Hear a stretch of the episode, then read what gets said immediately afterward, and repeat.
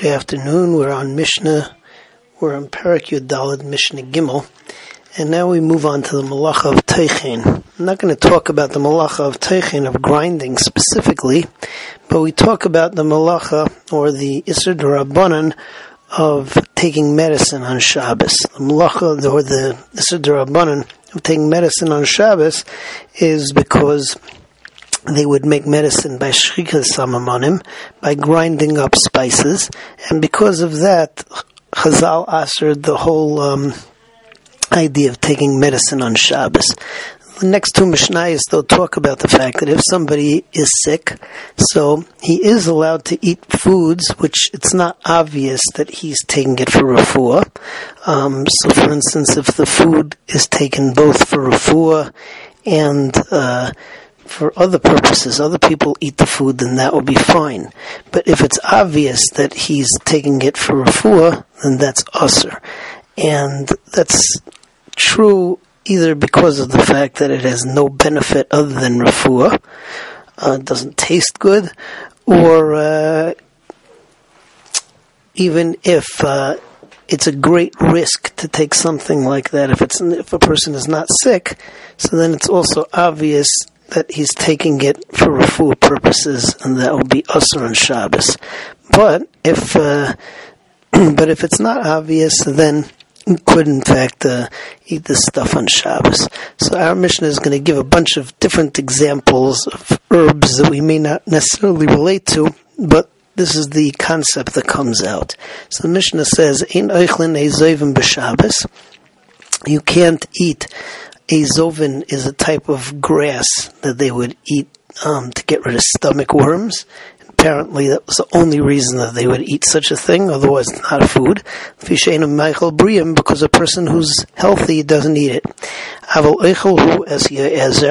But a person can eat yoezer, which is another type of grass, which they would take for liver worms. Um,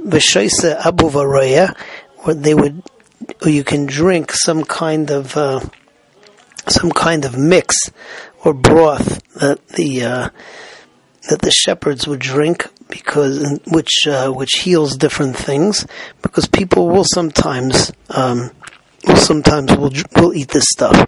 Uh, the klal is, as the Mishnah a person can eat any kind of food or drink, meaning something that's normally drank or eaten as a food um, for refuah.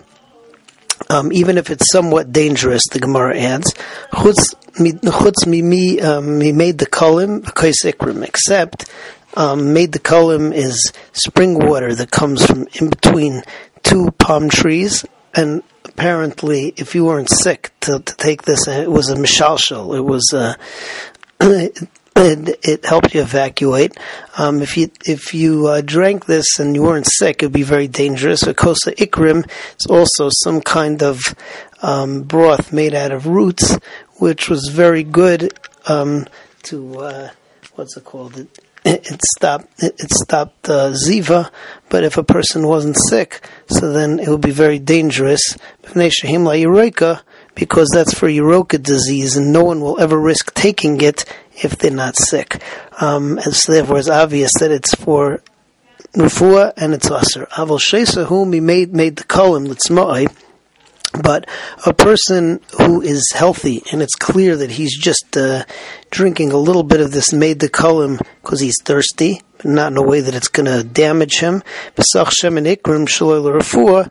you smear shemen ikrim and it, you're not doing it for refuah, so then that would be mutter.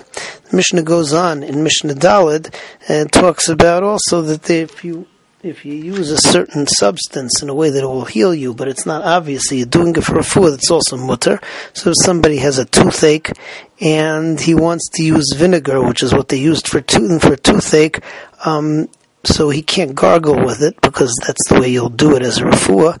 But you can use it to dip your bread in, and mamela you'll get uh, you'll you'll get healed. The same thing is true about using uh, shemen for your loins.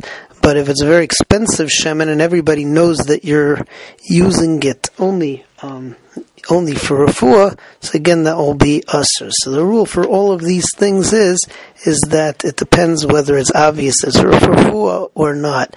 Um, Reb Shimon actually adds a sheet over here. No matter how expensive it is, so then any Jew can use it because Kol Yisrael name Malachim Haim, but we don't paskin like Rabbi Shimon. So let's see Mishnah Dalit inside.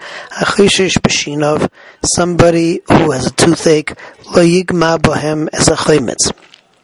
So he cannot um, he can he should not gargle um, or swallow vinegar because that's obviously just for a fool. Avametabel hu kedarkai, but he can dip his bread normally. Vim nisrapi nisrapi, and if it helps his teeth, then it's wonderful. Hachoshish b'masnav, somebody who um, has problems with his loins. He can't put on wine and vinegar because apparently that was just a remedy.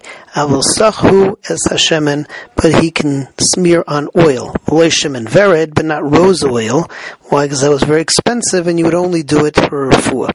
B'nei malachim sachin shemen vered al makesayim, except if you're very rich. Princes and aristocrats, they could use shemen vered for their wounds.